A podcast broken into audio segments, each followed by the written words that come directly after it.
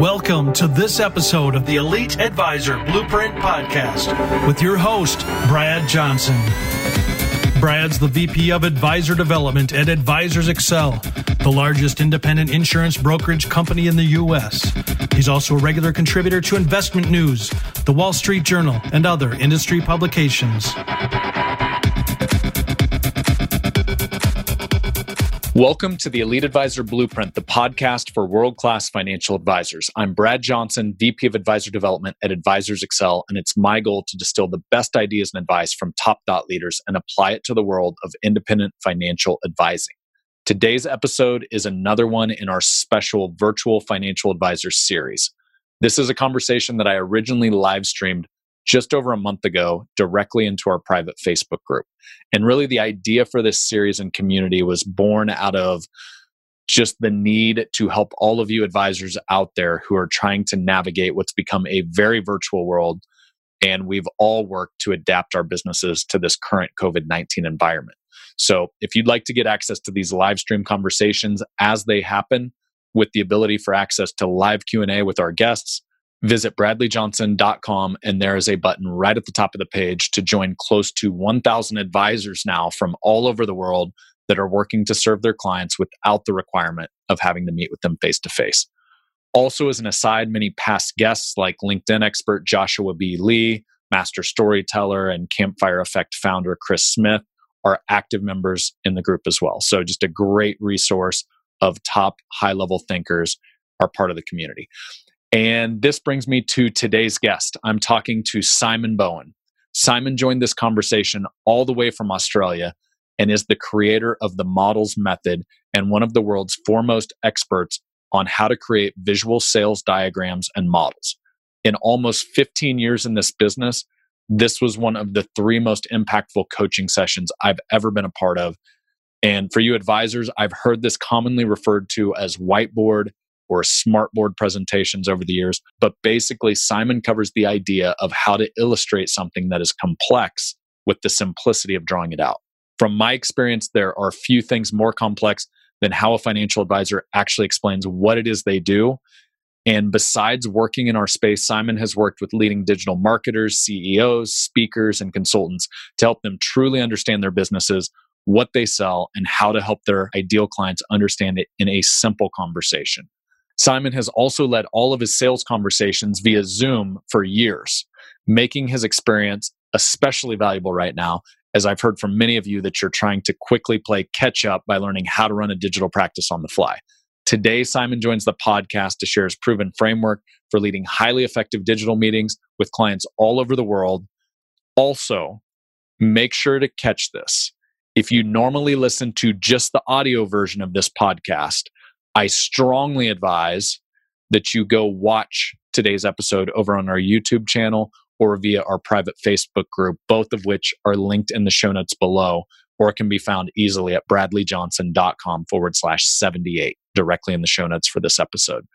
You'll want to watch this on video as over the course of our discussion, Simon shares a number of the visuals from his iPad, screen shares them, he creates the diagrams, he walks the advisors, he walks all of you through the visual frameworks he coaches on. And in his words, you're going to miss out on 83% of the context, AKA the percentage of information your brain processes visually of this episode without the visual aids. So definitely go watch the video version of this episode. For as Simon puts it, you'll understand why, quote, drawing draws you in, end quote. Also, as an aside, just since this episode was live streamed, I've had two different conversations with advisors that have actually used the future framework model Simon shares at the end of the conversation with success, including an awesome conversation with Morton, an advisor all the way from Sweden, who watched the live stream, used this framework in a conversation with a $10 million prospect to get a commitment to work with him. So there's definitely proof that Simon's teachings work not only in the real world, but in multiple languages and geographies. So here are three of my big takeaways from this episode. Number one, why, in Simon's words, you can't sell complexity with complexity. You have to sell complexity with simplicity. This belief and the visual frameworks behind how he coaches it are game changing. As a reminder, last call, this is a must as to why, if you're listening on audio still right now, trust me, hit pause, go to bradleyjohnson.com forward slash 78 to watch the video with the full visual diagrams as Simon shares his screen, draws them out, and explains the methodology behind them.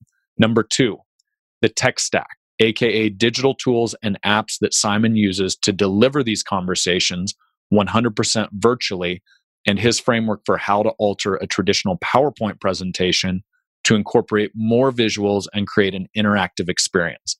And number three, how not only clearly defining your proprietary process, but also creating a visual model to accompany it can help you explain your value proposition more easily so that you can expand your advisor team and shorten your sales process. Okay, before we get to the show, as a special thank you to all of you Blueprint listeners, I had my team do a little extra work for you on this episode. Towards the end of the conversation, Simon not only draws out, but also deconstructs what he calls the choreography or timing and cadence, as well as the psychology behind his futures model. So I had my team pull just this clip make it available on our website, make it super easy to learn and absorb and rewatch for those of you who'd like to put it into action. This is the same model I referenced earlier that I've had two different advisors reach out to me and share that they've had success with multi million dollar prospects when using it in real life. This should make it easy for you to add it to your toolkit and easily refer back to it again and again. If you'd like access to the video, simply visit the show notes, bradleyjohnson.com forward slash 78 click on the graphic directly at the top of the show notes to access the video. That simple. So that's it. As always, thanks for listening. And without further delay, my conversation with Simon Bowen. Simon, we're live. Welcome. Hey, pleased to be here. Other side of the world, but just pleased to be here. Morning for me, evening for you. So thanks yeah, for uh, staying up a little later for the audience here, coming Pleasure. live from Australia. Pleasure. Well, Simon, as we kick off this conversation, I just want to throw it right to you out of the gates. If you were going to give advice to financial advisors out there right now, navigating this new virtual world we all live in, what would you share with them? Uh, what people are looking for right now is they're not looking to be sold to, they're looking to be led, and that doesn't mean they're not going to buy. So I think the tone of what the market's after these days is for someone to hug them and then challenge them to make some decisions. You know, so if we're if we're thinking about how we interact with people in the marketplace, everyone wants a hug, but you know the best clients then are willing to be challenged and have the question asked. So, what are you going to do? Are you going to not plan for your financial future anymore? You're just not going to. So, hug and challenge is kind of the tone I've been saying to people, and figure out how to sell on Zoom. well, figure out how to sell on Zoom. well, speaking of that, uh, I think that's really good advice right now because that's what everybody's trying to figure out. So I'm going to give a little bit of background for those that aren't familiar with Simon Bowen. I've now heard I'm trying to think the very first time I heard about you and really what you do, which is really hard to describe, by the way, as I was trying to describe it to the audience. But I know Taki Moore, I was at a dinner with him, and he literally pulls out, we're talking about something, and he pulls out a little notepad and starts sketching. And uh, he's like, Oh, yeah, do you know Simon Bowen? Because this is where I got this. And then the next thing I know, I'm talking to John Bowen, who runs CEG and uh, obviously plays in the financial services space. The next thing you know, he's popping up a Zoom and he's sketching it out. And he's like, Hey, you know Simon, right? And I know you were also at Mastermind Talks, Jayson Gaignard, where we met briefly. So, anyway, can you describe what it is your website is modelsmethod.com, but can you describe, and maybe you do it via sketch, whatever's easiest, what you do for financial advisors? Yeah.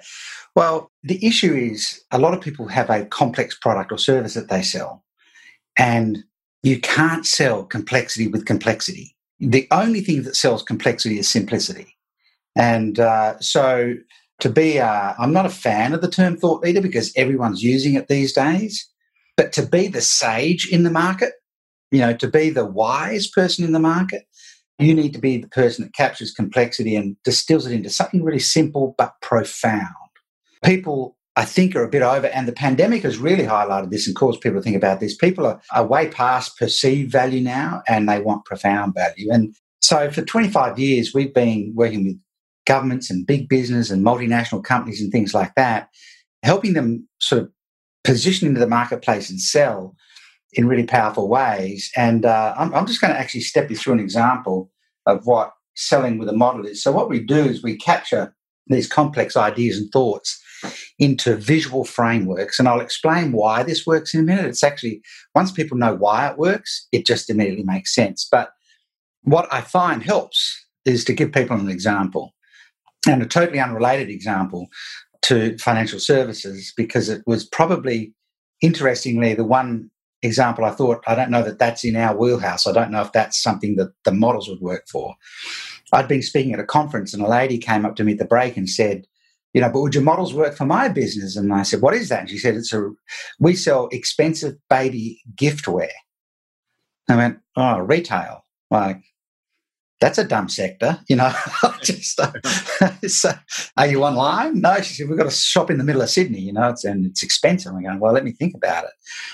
And uh, so, um, sort of at that break, I said, well, look, here's what I want you to do. I want you to, I want you to get um, a piece of paper printed like this and laminated uh, because she, her salespeople are 16 and 17 year old schoolgirls, right? Working part time on Saturdays and after school and stuff. And they're not, you know, they're not highly motivated um, to make the sale. They're, they're there to get paid for their hours and that's it. And uh, so I said, oh, uh, you know, and, and trying to teach them how to sell as a challenge. So I said, I want you to get a bit of paper and I want you to get three circles printed onto it like that and have it laminated and get some, you know, whiteboard markers and put the paper under the counter with the whiteboard markers. And I want you to organize your shop like that according to those colors, which she did. And so people come in and say, Hey, I've got to go to a baby shower or a christening or something like that. And I've got to buy a gift. Do you have any ideas? They come up to the counter. And now the girls say, okay, look, you'll notice the shop is organized in colors, the same as this piece of paper, which they put up on the counter.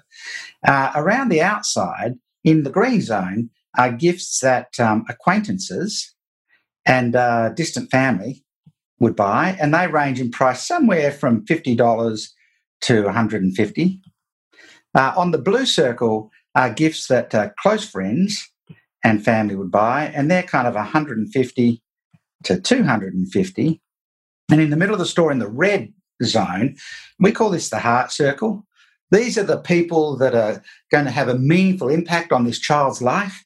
And these gifts are kind of greater than $250. Tell me, what's your relationship to the child? Grandparents are spending 250 plus. Yeah.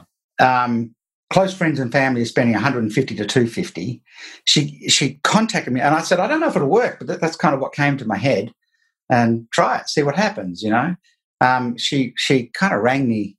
I don't know about two weeks later, and and because I, I told her to get the people selling to have, have fun with it. So you know, someone says, "Oh, you know, I went to university with the mother. Oh, well, you'd be out on the green circle. And people fight to get off the green circle.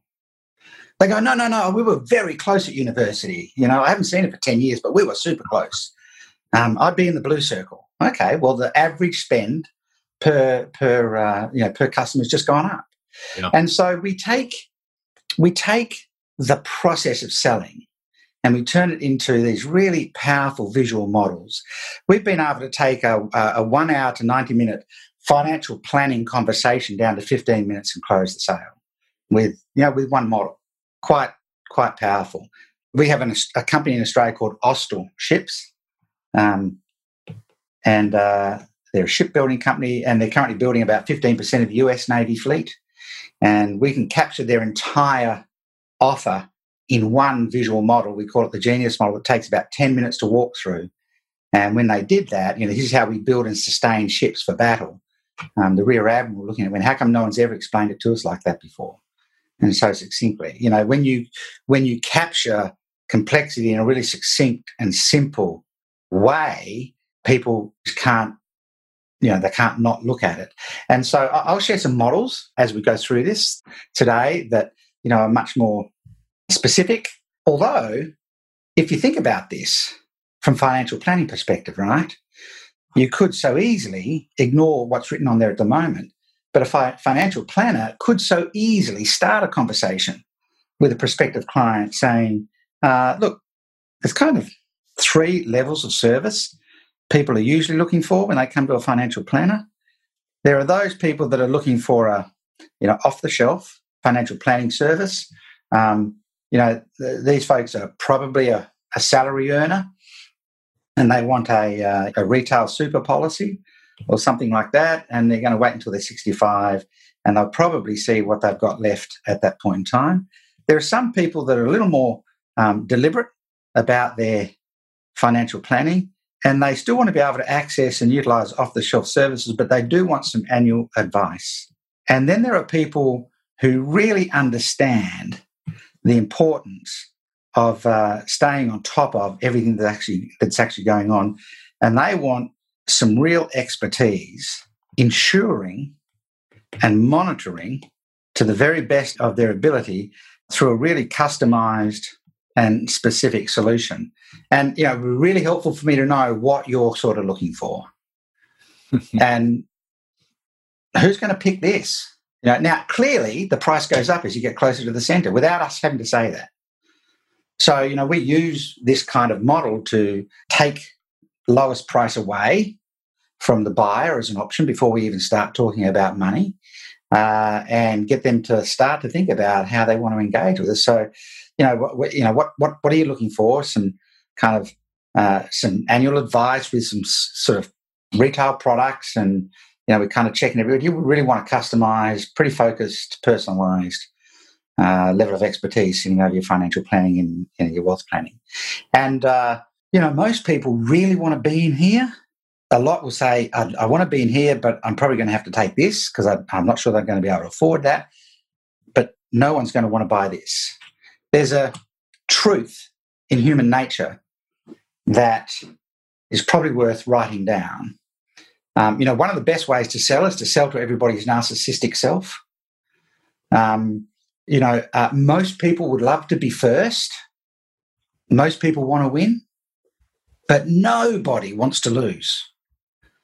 And so, you know, when you position without saying it, because what I've just done with this model, there's a whole lot of psychology that sits below these models as, as we build them. What I've just said with this simple little three circle diagram is these people lose and these people win and these people are somewhere in the middle. Hey, where would you like to be? Without actually saying that. Now, no one wants to be out here with the crowd. Everyone wants to somehow be close to the center. And so they're just three circles, but stupidly powerful, you know, if used the right way. So that's kind of an example of how we take story sell and so do visuals.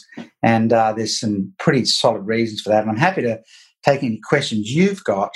Um, but but uh, I can also jump into why this works, and then we can talk about some specific models that might be useful for, to folks right now.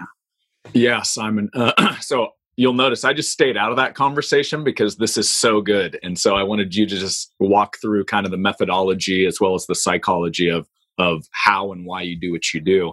Mm. As a reminder to those watching the live stream right now, I'm going to be taking live questions. So, the virtual advisor Facebook group, go ahead and hop out there if you're not in the group yet, along with 500 financial advisors worldwide live streaming this. Go to the virtualadvisorseries.com and you can uh, enter the group and we'll take live q&a and my team will be feeding that to simon so if you're in there watching right now just go ahead if you have questions feed them in the comments and uh, my team will help facilitate those over to our side. So, oh. with that, Simon, what I would love because I get peppered with these questions all the time. What is your rig setup as far as the technology you're using to do this right now? Because I know we're going to get a lot of questions on that. Sure. Uh, so um, I'm using an iPad with an Apple Pencil. The pencil is the key. You know, one of the things about selling on Zoom, particularly, is when you when you lose the um, I'm just going to set this up for you. When you lose the power of being in the room with somebody, um, you lose the ability to sell off personality and presence. And so you've got to you've got to turn to process and performance. And so we view the models as process somewhat. So I'm using an iPad Pro with the Apple Pencil. It's the pencil that makes the thing work basically iPad Pro. This, I'm using some software called Ecamm Live, which feeds into Zoom, but on uh, I'm on Mac. But on PCs, you can use things like Wirecast or OBS, uh, and they feed into Zoom, and that allows you to share the screen, put yourself up there in a thumbnail up in the right hand corner, like I am, I'm running two webcams. Uh, so one that's on me. Uh, the um, iPad is connected straight to the computer, so the iPad appears as a uh, camera inside Ecamm Live. So there's a couple of things that I can do. I could, um, if I turn off picture in picture, we end up with this kind of, and I'll, you know, I can end up in this bigger kind of view and have bigger screens for people so that I kind of write on it. Then I have another camera that is uh, a webcam that's sitting over the top of my iPad because stupidly, as it turns out, people love to see, and go figure, people love to see. They go, turn on your camera. We love to see you draw. We kind of want to see you drawing the way you do it, and uh, it's just much more organic. You know, when you, it's much more engaging. We've tested the whole drawing thing, as opposed to using PowerPoint slides and stuff. And the drawing is much more effective. When you draw, you draw people in. Mm. When you click through a PowerPoint, you push them away. And uh, but so this process of drawing organically, although although we're digital, we're going over over a digital platform, uh, really engages with people in a different way. And now I've just switched over to the iPad feeding straight in. So I'm using an iPad, Apple Pencil, and uh, an app called Notability. Uh, and I've tested lots and lots of drawing apps, and uh, Notability's for working in front of audiences. Notability's you know the really best one I've come across. If people are on Windows devices, the iPad will connect to it. But I also know a whole bunch of people that have bought an uh, Asus. You can get it like a, a, a small Asus um, second screen for you know if you're traveling and it, just sits next to your um, computer.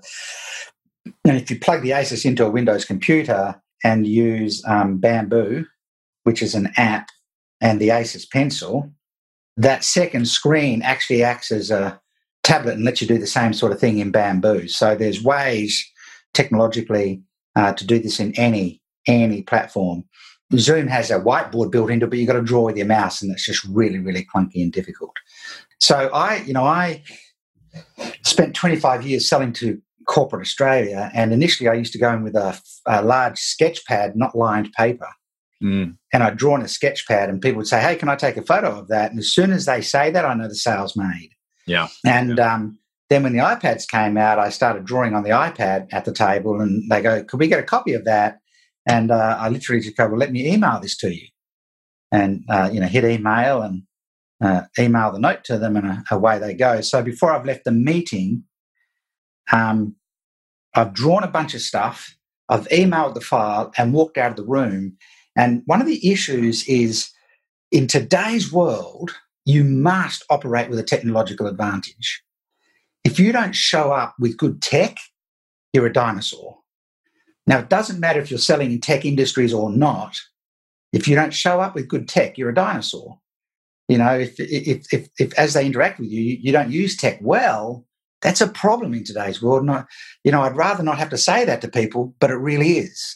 so, well, now especially, in- especially now. If it wasn't before two and a half months ago, it is. It's hundred percent true now. Yeah, ab- um, absolutely, absolutely. Simon, I want to throw you a question from the audience here. Uh, Alicio asks, "Can you draw on top of a PowerPoint with this?" Totally. So, um, so PowerPoint on the iPad allows you to draw in it. The problem with drawing in PowerPoint is the pencil in PowerPoint is not that great. So this file that I'm drawing on at the moment is actually a PowerPoint file uh, that I've saved as a PDF mm. and pulled into Notability. And so I might have, uh, you know, as I walk through this file, I might shade things. And then on the iPad, if you just if you just pop up from the bottom like this, it'll it'll cut straight across to PowerPoint. I, I, I don't have a presentation running at the moment, but I'll um, I'll just run one. So that so basically what you did with that PDF, you saved some blank slides that just had the the models method kind of watermarked up in the top corner there. Yeah, so correct. Okay. Yeah, absolutely. So I might be running a PowerPoint, you know, going through a series of exercises, and then I might have this is just a random PowerPoint I've picked up, and then I might have something loaded into Notability. If I just drag up from the bottom, I'll flip straight across to Notability. Mm-hmm. So I can flip in and out of PowerPoint and Notability at will and run a super effective presentation off the iPad. Mm. Um, I do all my drawing in Notability because it's just a better program. And I, I mostly draw, I seldom use slides. Mm. Um, just because of the engagement level. Have you, um, in your travels, because I know you make it to the U.S. quite a bit, or mm-hmm. when we could travel prior to February, yeah. yeah. hey, now you're traveling virtually. So, um, did you ever cross paths with a guy named Dan Kennedy? Uh, uh, well, uh, not personally. Not okay. not personally. I know uh, I, I've been in uh, some of his rooms, uh-huh. and and I got a whole bunch of people that have been in his inner circle and things like that. But um, and there's a guy in Australia called Mal Emery who's probably been the biggest kind of um, Dan Kennedy messenger into Australia, who's a very close personal friend of mine. So.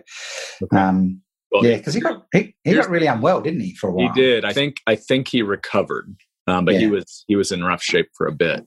Yeah. Um, well, the the reason I ask is going back to I wrote it down.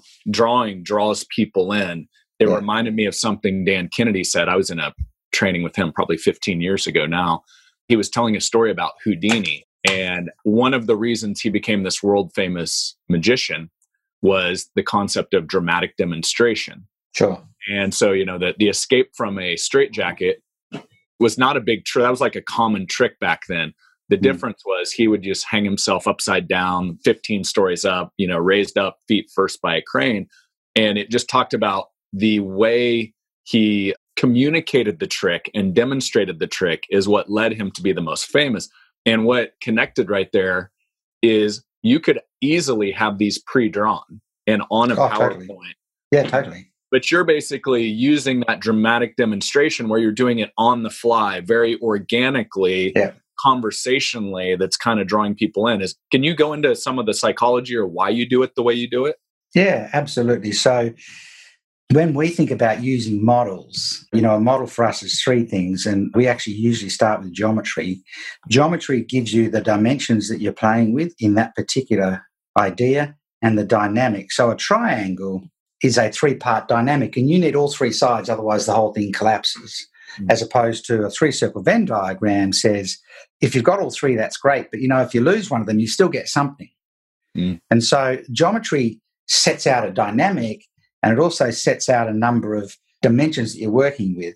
Then the second aspect of a model is the information that's in it. And that's specifically context and content. Now, context gives everything meaning, everything meaning. Imagine you buy a brand new car and it's the first new car you've ever bought. It's got 19 inch alloy rims and the darkest street legal window tint you can get, and it looks fantastic. And you pick it up at five o'clock so everyone sees you driving home. And uh, you drive through a little bit of bush, or we call it bush, you would call it, I suppose, woods or forest or something. And this little 10 year old kid steps out in front of the car and throws a rock at the car and smashes the headlight. And then just stands there. You know, what do you do? And most people say, oh, you get out and shake him and say, What the hell do you think you're doing? He says, Sorry, mister, I didn't want to do that, but I was out for a walk after school with my mum and she's collapsed in the in the woods back there. And I don't know if she's alive. I need help. Now his action is dangerous, no matter what. The action of throwing the rock at the car is dangerous. But the context that his mother's collapsed is desperate and dangerous. If he was just hanging around with his mates after school, he's delinquent and dangerous. Mm. The context gives a different meaning and elicits a different response. And then the concept is how you address it. Every model should carry context and concept. One of the things that uh, gets lost in the sale all the time is the context. Context is why this really matters and here's what it is. And where we tend to go in the sale most often is here's what it is and then here's how we do it. Mm. And then this just gets lost. And the moment that's lost, the buyer has no no, no frame of reference. Uh, and then the third, and you know, John Bowen uh, often says you've got to be a master of framing in today's world, you know.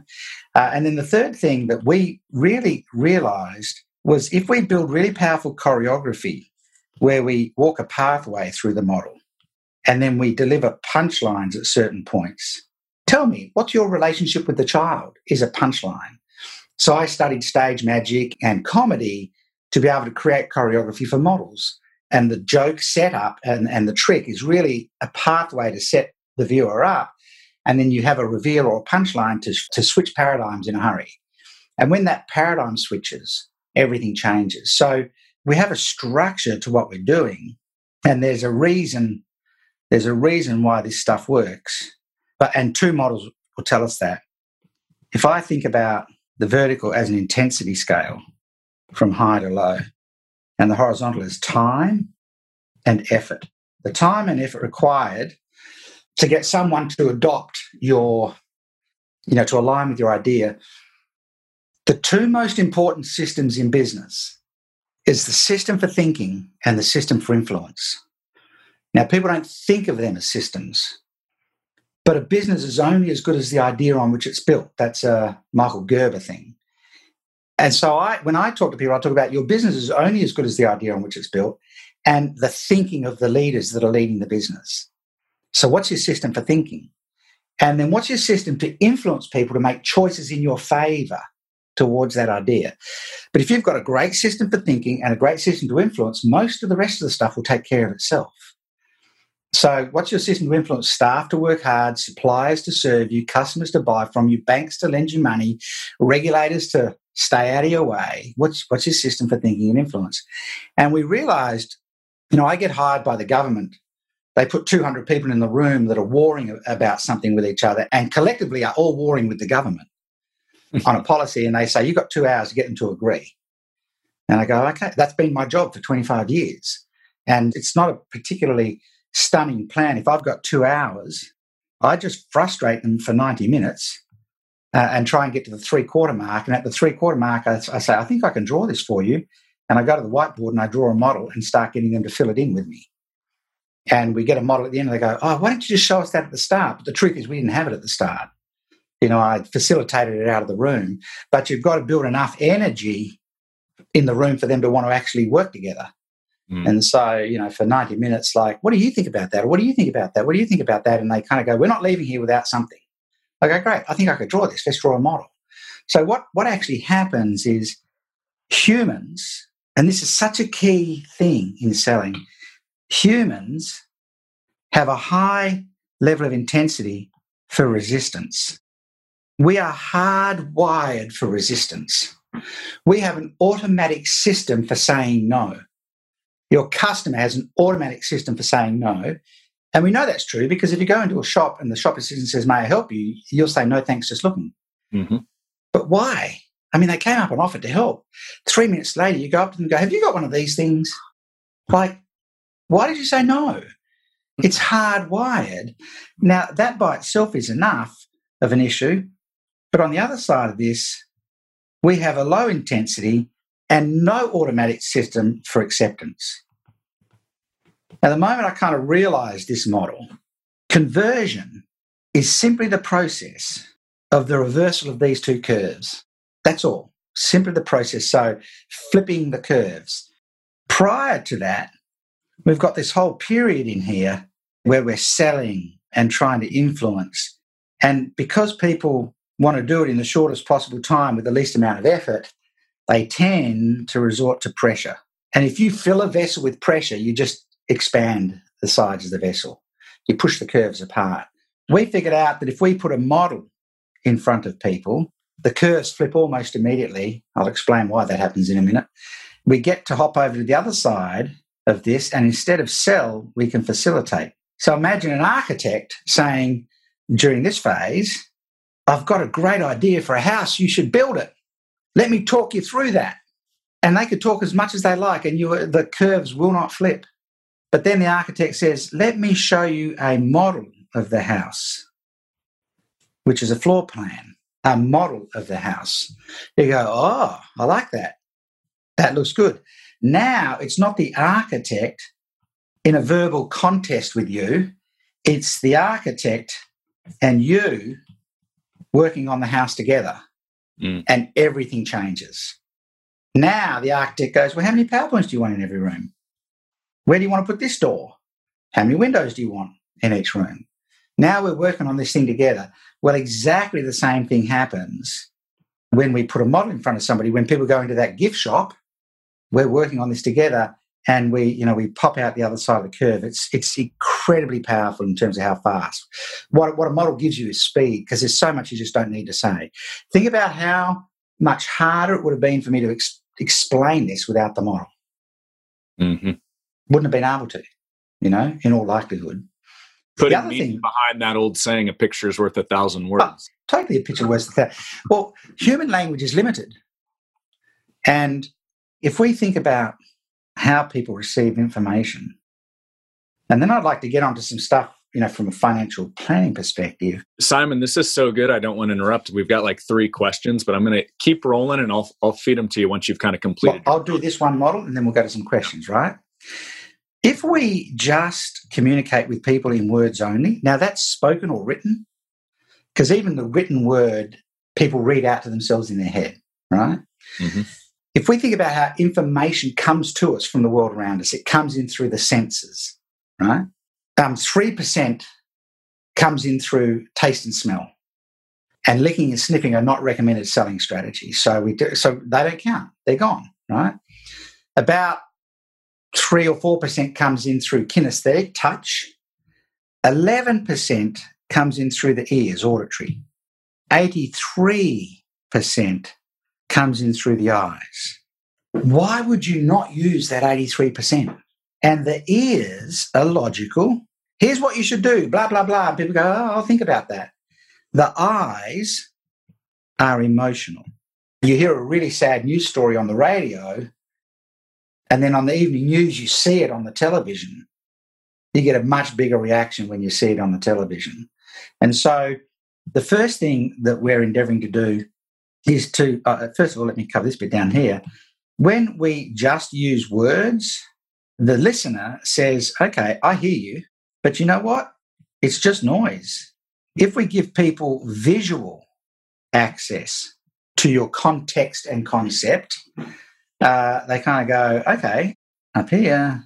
They go, uh, oh, I see. Well, that's interesting. When we see stuff, it, it becomes interesting to us. Then, if we give people, because the human brain is a, is a meaning making machine, it wants to make sense of things. And making sense of things is, is, is really about giving it structure. So, when we give people structural access, because we could use over here, we could use stock images, but there's no structure in an image, in a stock image, like a photo of somebody. You know, two people shaking hands. What the hell does that mean? Mhm. But if we give people structural access, what we end up with down here is them saying, right, I, uh, okay, I get it. I get the structure, I get it. And now this becomes believable. Once I get the structure, it becomes believable.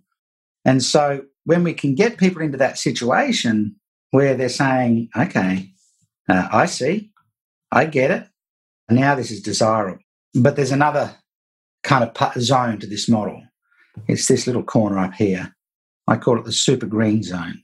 If these were scales from one to 10 in terms of how you deliver a model, if you deliver a model above an eight on both of those scales through great choreography, desirable turns into buyable and buyable at speed.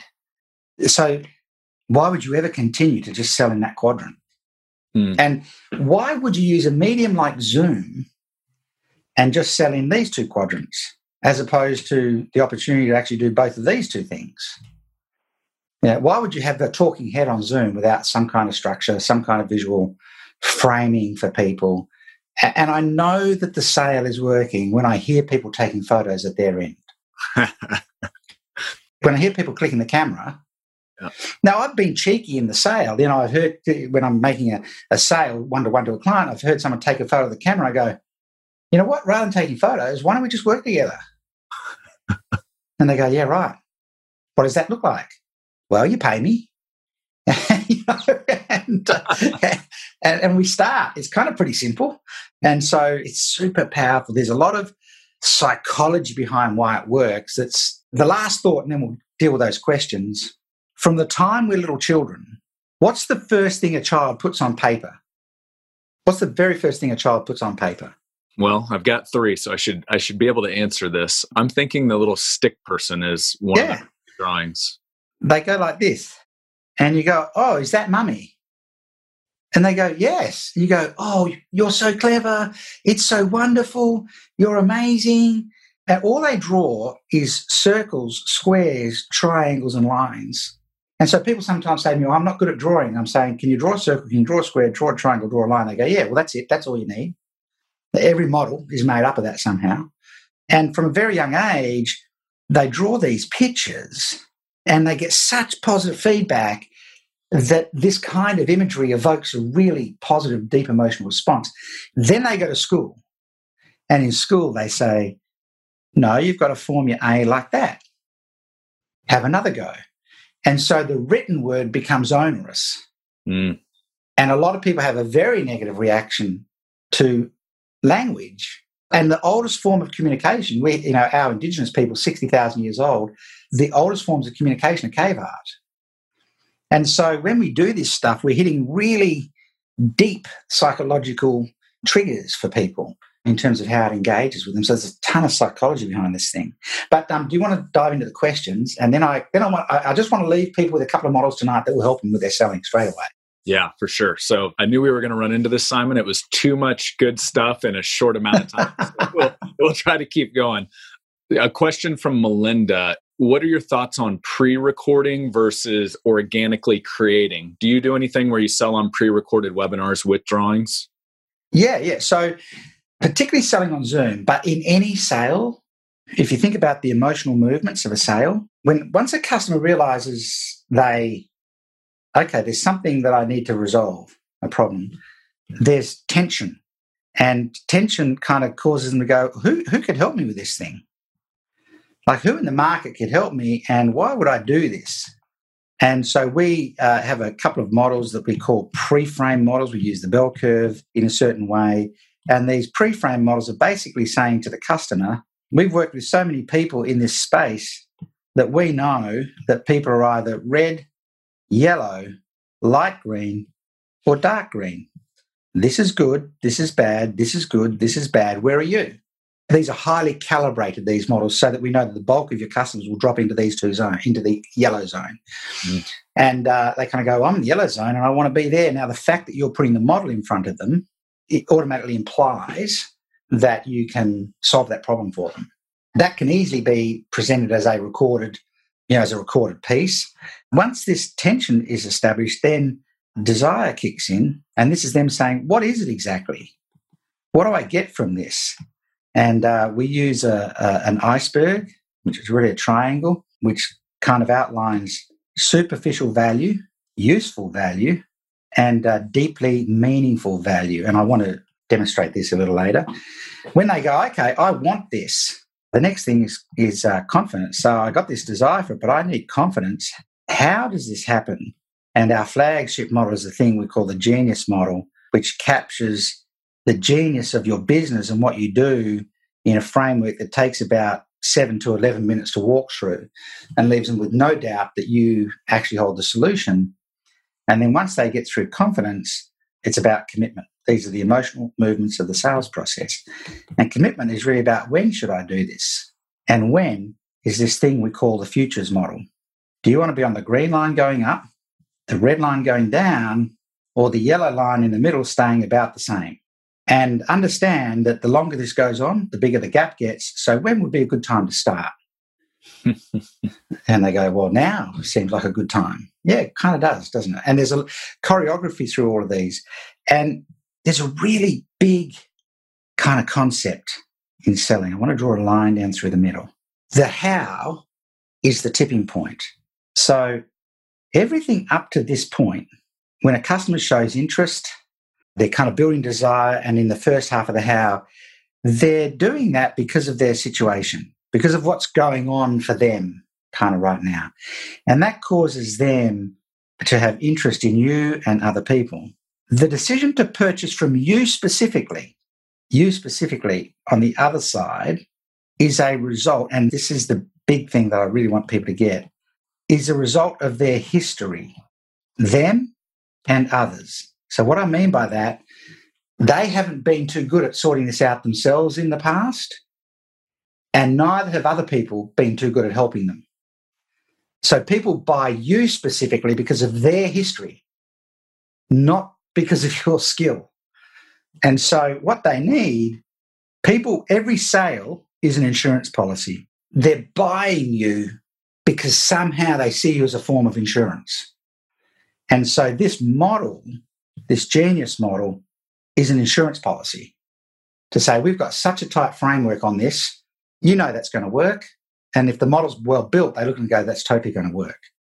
Uh, and no one else has actually explained it to me like this. So we would normally say you can use video on all of these. We almost always deliver this live because that's your big reveal, right? Uh, and we usually do this live because that's the big reveal. So in a sales sequence, you know, you might you might have a pre-recorded evergreen webinar or something like that here, and an email sequence has a couple of little videos in it. Then the sales conversation in here where you cover off the last two models in the process. And it's slightly different from different industries and things like that, uh, and the price point of the product and so on. It needs to kind of be mapped out. But here's the thing even if you do models badly, they work. You know, all the time I've got people ring me going, I messed it up completely, but I still sold. It's just ridiculous because A, very few people are doing it, and B, they just resonate. They just connect. I had a client last week, we built this model, and they said they went blank. They'd articulated these middle bits, and they went blank and couldn't remember what the three big circles were. And I said, What did you do? And they said, So I asked the audience, What do you think on that side and on that side? What, do you think we need at one and two in order to get this thing here? And the audience went blah blah blah blah blah blah blah blah blah blah blah blah blah blah, and it triggered his thought. And went, "Yeah, it's this thing." And what about this one down here? Blah blah blah blah blah. He said, "Yeah, it's this thing." Now, but he put the audience's words into the model. Yeah. Okay, what do we need on this side? Oh, blah blah blah blah blah. Okay, well, this thing. Now the audience has built the model. It's really hard to disagree with the model you built. Mm. And at the end, he goes, "So that's what we do to help people who'd like to join us." And everyone's just built the model they're about to buy because you can facilitate. People want to fill in the gaps. And I, I did a, um, I put a blog post, I put a Facebook and LinkedIn post up the other day that said, if you think about the total available market that you can sell to, total available market, getting to the point where you have a really high conversion rate, there's really three key steps step one, step two, step three. Now, step one is having a super tight market to message match. Unfortunately, I only have 1,300 characters available to, be, available to me on the LinkedIn post, and I'm not going to be able to finish those off for you today. and ended the post. And people went nuts and started com- contacting me going, I've got to know what those other two are. I've got to come to the webinar. I'm going to complete this model in the webinar. An empty space in a model is a classic open loop. People can't stand an empty space, an unanswered question, an unsolved problem. And so I, I just leave an empty space and people are just like smashing the webinar registration because they want to know what those two other spaces are. Yeah. You know, it's just at every level, it's super powerful. Yeah. Other questions? Yeah. So, well, number one, you're resonating because we've got Dave in Washington that was typing in questions at 6:30 a.m. So so well done there. So here's, here's, here's his question, which I think actually leads to your offer that you made available in the Virtual Advisor Facebook group. Do you have books, ebooks, recorded materials? I know you're doing a, a webinar this Friday, correct? Yeah, yeah. Uh, which is just like, well, it's probably Thursday evening in the US. It's Friday morning here. So it's in just like, I don't know, 36 hours time or something like that. The other thing I might do is um, just let me, uh, what I will do is I'm going to pop, pop a link in. We, we use the bell curve to reposition price in a super powerful way. We use the bell curve to take price out of conversation.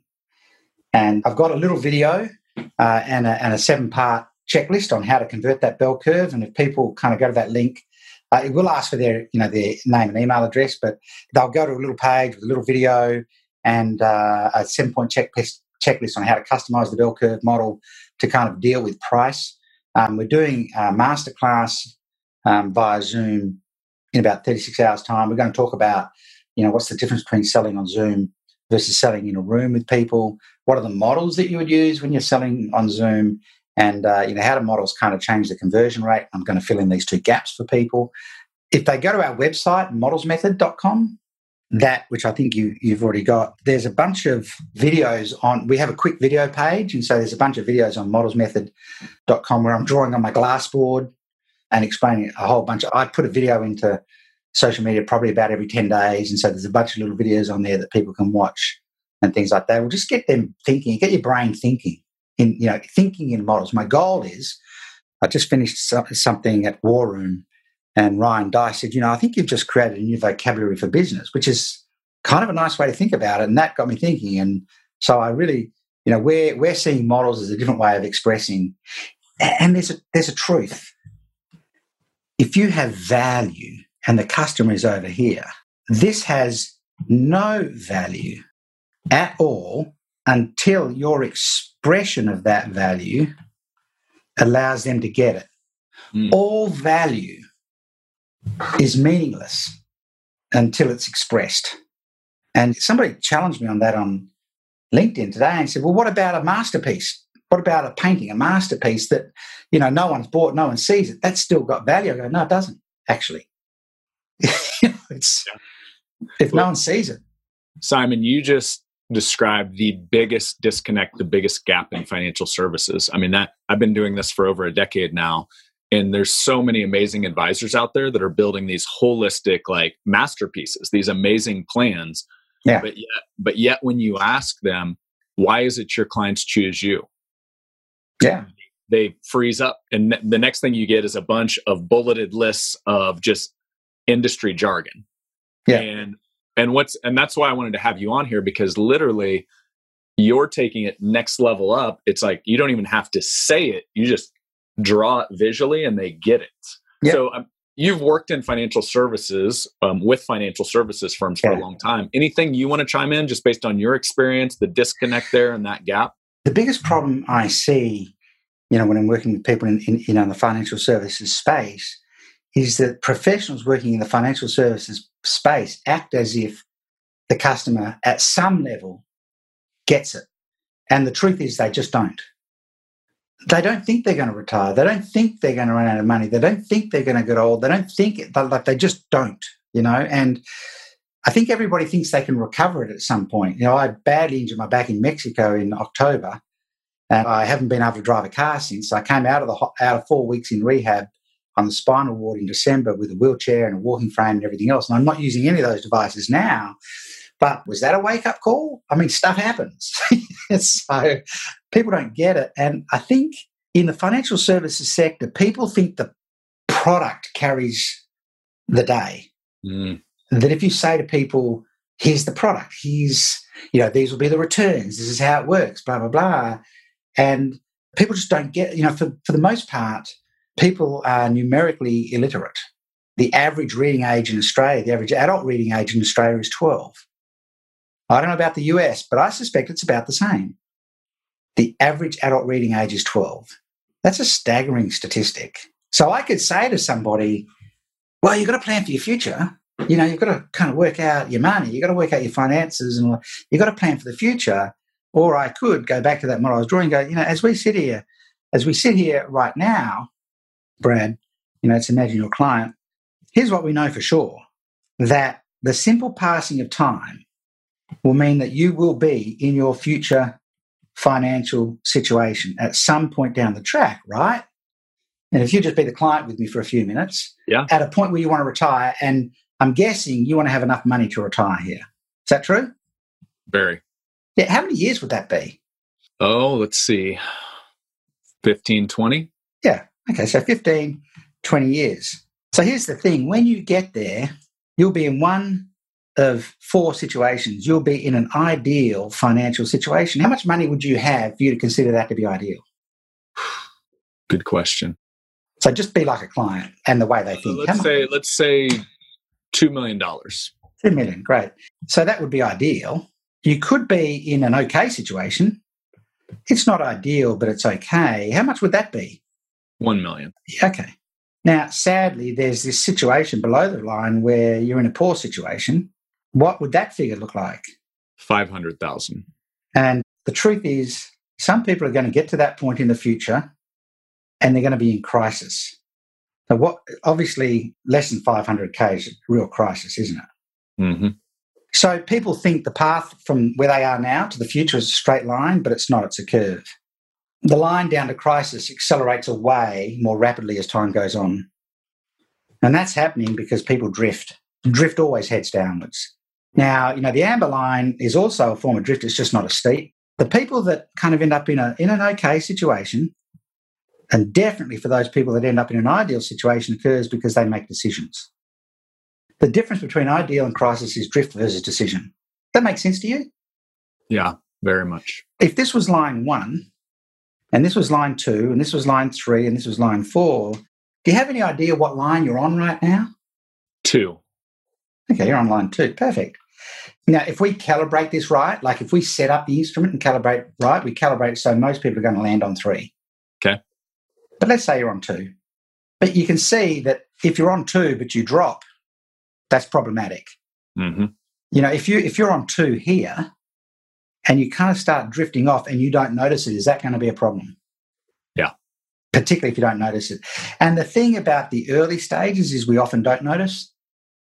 Like when are you go, when are you most going to notice this? 10 years out. Yeah, kind of halfway down, right? Which is not great. So if you're on line three, bearing in mind that we would have calibrated the tool, can you see that trying to make the jump close to the time is going to be impossible, Mm-hmm. risky, expensive, hard? Does that make sense? Yeah. So if you're on line four or three or even two, I don't know, line one may or may not feel a long way away from you right now. But right now in this moment, line one is as close as it's ever going to be for you. Hmm. Right now. And so, you know, the first big decision is to jump lines. The second decision is to do something that makes sure you ride the curve. There is a third opportunity available to people. Do you have any sense of what that might be? Do nothing. No, no. Doing nothing's drift. Yeah. The third, the third opportunity for the people that really want to pour into this is to accelerate that result and make it happen much sooner for the people that are really serious about this. Hmm. My question is, how long do you want to wait before you jump lines? It's good. No. But then you just got to wait and shut up Yeah. And let it stew for a bit. Yeah. And they'll probably say, well, how do I jump lines? Glad you asked. Let's prepare a financial plan. You know, in Australia, that's going to be five grand. But when we put a financial plan together using our framework, that gets you onto the line at the start. That model has taken sales conversations down to 15 minutes. Hmm. People go, I've got to start now. And in Australia, they've got all sorts of legal processes they've got to go through. You know, they've got to send them off to a lawyer, and the lawyer's got to make sure they know what they're signing and all this sort of stuff. But uh, they go, no, no, we've got, to, we've got some process to get through, but we can get started right now. People get real impatient once they see this. The financial services sector is probably the sector where this model is most potent. And then when it's backed up with a powerful framework for how you're going to get them on the green line and help them stay there, it just becomes potent. But people, this is not about the product. This sale is never about the product. The sale is about their future and the insurance they're trying to buy on that future. Does, does that make sense? Yeah. It's funny the words that you've used without any pre framing whatsoever for me. One of my most popular podcasts ever is titled Process versus Product and on this exact same concept. So, Yeah. no, we're speaking the same language here, Simon. And by the way, I want to respect your time. I know Sure. we're running you into bedtime in Australia, and this has been an amazing hour. Thank you so much. It's So, as a reminder for those watching the live stream, so if you're in the Virtual Advisor Facebook group, a couple ways to get there. Just go to Facebook, search for Virtual Advisor. It should pop right up. Ask to join the group, or we've also created a website, the virtualadvisorseries.com, where Simon's conversation and all past conversations are on there. And then there's also information to join the group. Everything that Simon's talked about, all of the offers, the registration for his uh, webinar on Friday, they're in the group right now. So if you want to join, just hop in there and snag those.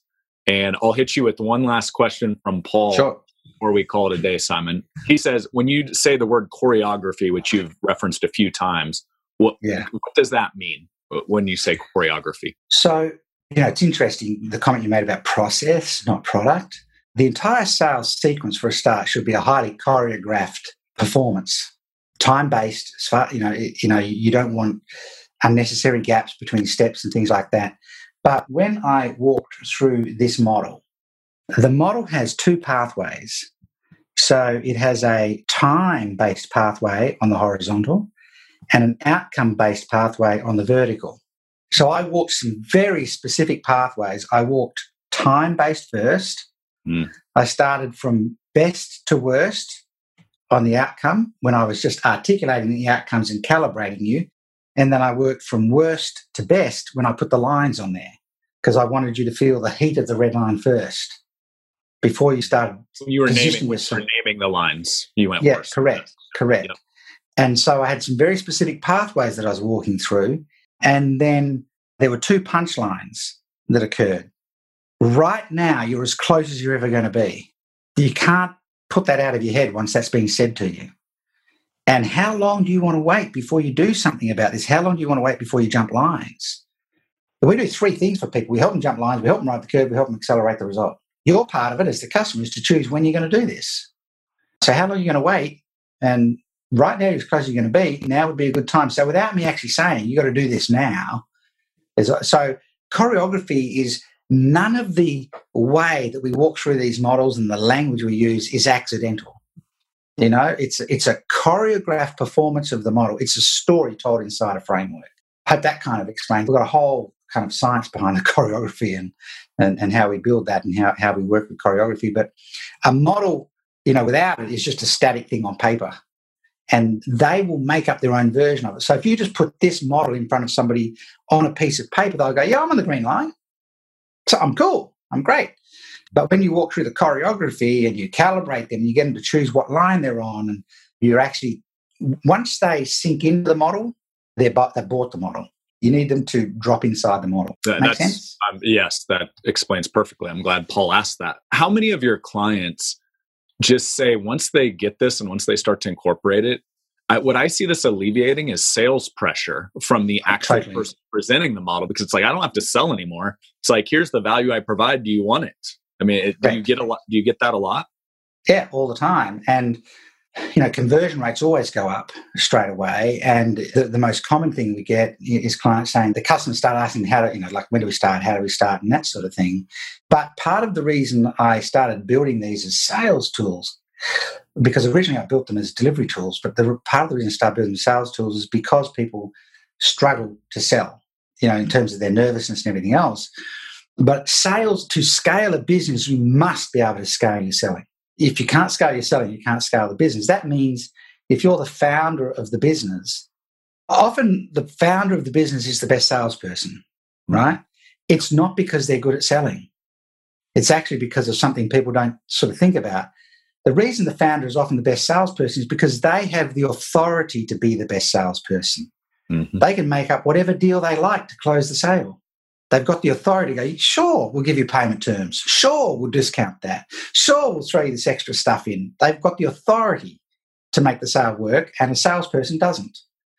And so to scale your business, you've got to be able to scale your selling through at least two generations of salespeople down from the founder. And so what we were trying to create with the models is a framework of the conversation that you just pass on to the next generation. And so people come into the biz and you go, hey, watch those videos. You'll see us walking through the choreography of the model. Just do that and it'll sell. You know, let the model do the heavy lifting, basically, is my argument. Hmm. Yeah. Well, Simon, I'm, I'm going to let you call it a day. It's been a long day. It's late there in Australia. so thank you so much. That's been a pleasure. I had high expectations. I mean, obviously your work precedes you and yeah, you you over delivered on every level. So thank you so much. I know you brought a ton of value to the audience here today. Pleasure. My pleasure. Thanks for having me. And uh, yeah, I hope there's stuff in there that people can use. And there's some useful videos on the website. If people kind of have a look at the, there's some videos there about value, particularly. Some interesting kind of things to think about in terms of three levels of value and stuff that, you know, if they kind of figuring out which videos we watch first, I'd watch the videos about value.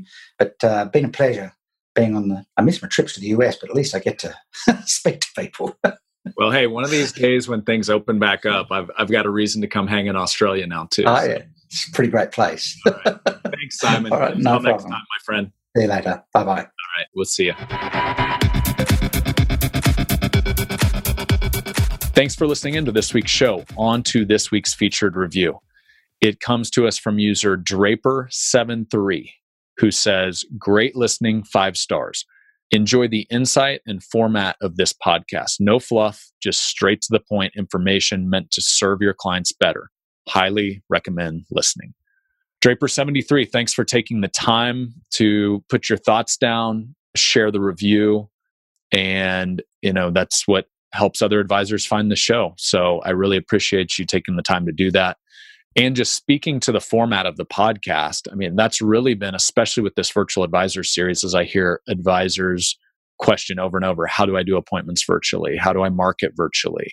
That's why I'm bringing guests like Simon Bowen on. Like, as you can tell for those of you that watched the episode. So if you didn't, if you just listen to audio, I'm telling you, you're missing out. Go back, watch the video this was no fluff from Simon. So many actionable ideas, so many even phrases. If you deconstruct how Simon shared the visuals and the diagrams and the choreography behind them, that's really my goal is just give you real actionable things that can help you serve your clients at a higher level. So I'm glad to hear that's hitting home for you, Draper73. Once again, thanks for listening in, being a part of our community, and sharing your thoughts out there in a review. So, with that being said, podcasting is not my full time gig. I also do happen to consult along with my team, financial advisors from all over the US. Morton from Sweden, even connected with him, as I said in the intro. So now I'm seeing advisors from all over the world starting to come in and listen to the podcast. And so if you're out there and you'd like to understand how our team might be able to help you build that practice that you wanted to build, not the one that you feel like you're a slave to, one that actually is intentionally designed to serve you and your family and your goals in life. If you'd like to apply to have a conversation with us, go out to bradleyjohnson.com forward slash apply. Super easy. It's about a five minute interactive just form where we can understand a little bit more about your practice, the structure, what's working, and maybe some of the gaps that are getting in the way of where you want to go. And no strings attached. We'll hop on, do a virtual conversation, and see if there might be some synergy on how we can help. So that's it. Thanks for listening in to this latest episode, and I will catch you on the next show. Take care. Thanks for listening to this episode of the Elite Advisor Blueprint. For access to show notes, transcripts, and exclusive content from our show's guests, visit bradleyjohnson.com.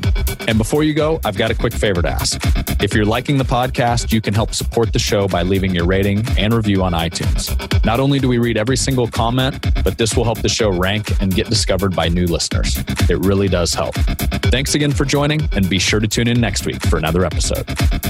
The information and opinions contained herein are provided by third parties and have been obtained from sources believed to be reliable, but accuracy and completeness cannot be guaranteed by Advisors Excel. The guest speaker is not affiliated with or sponsored by Advisors Excel for financial professional use only, not to be used with the general public or in a sales situation.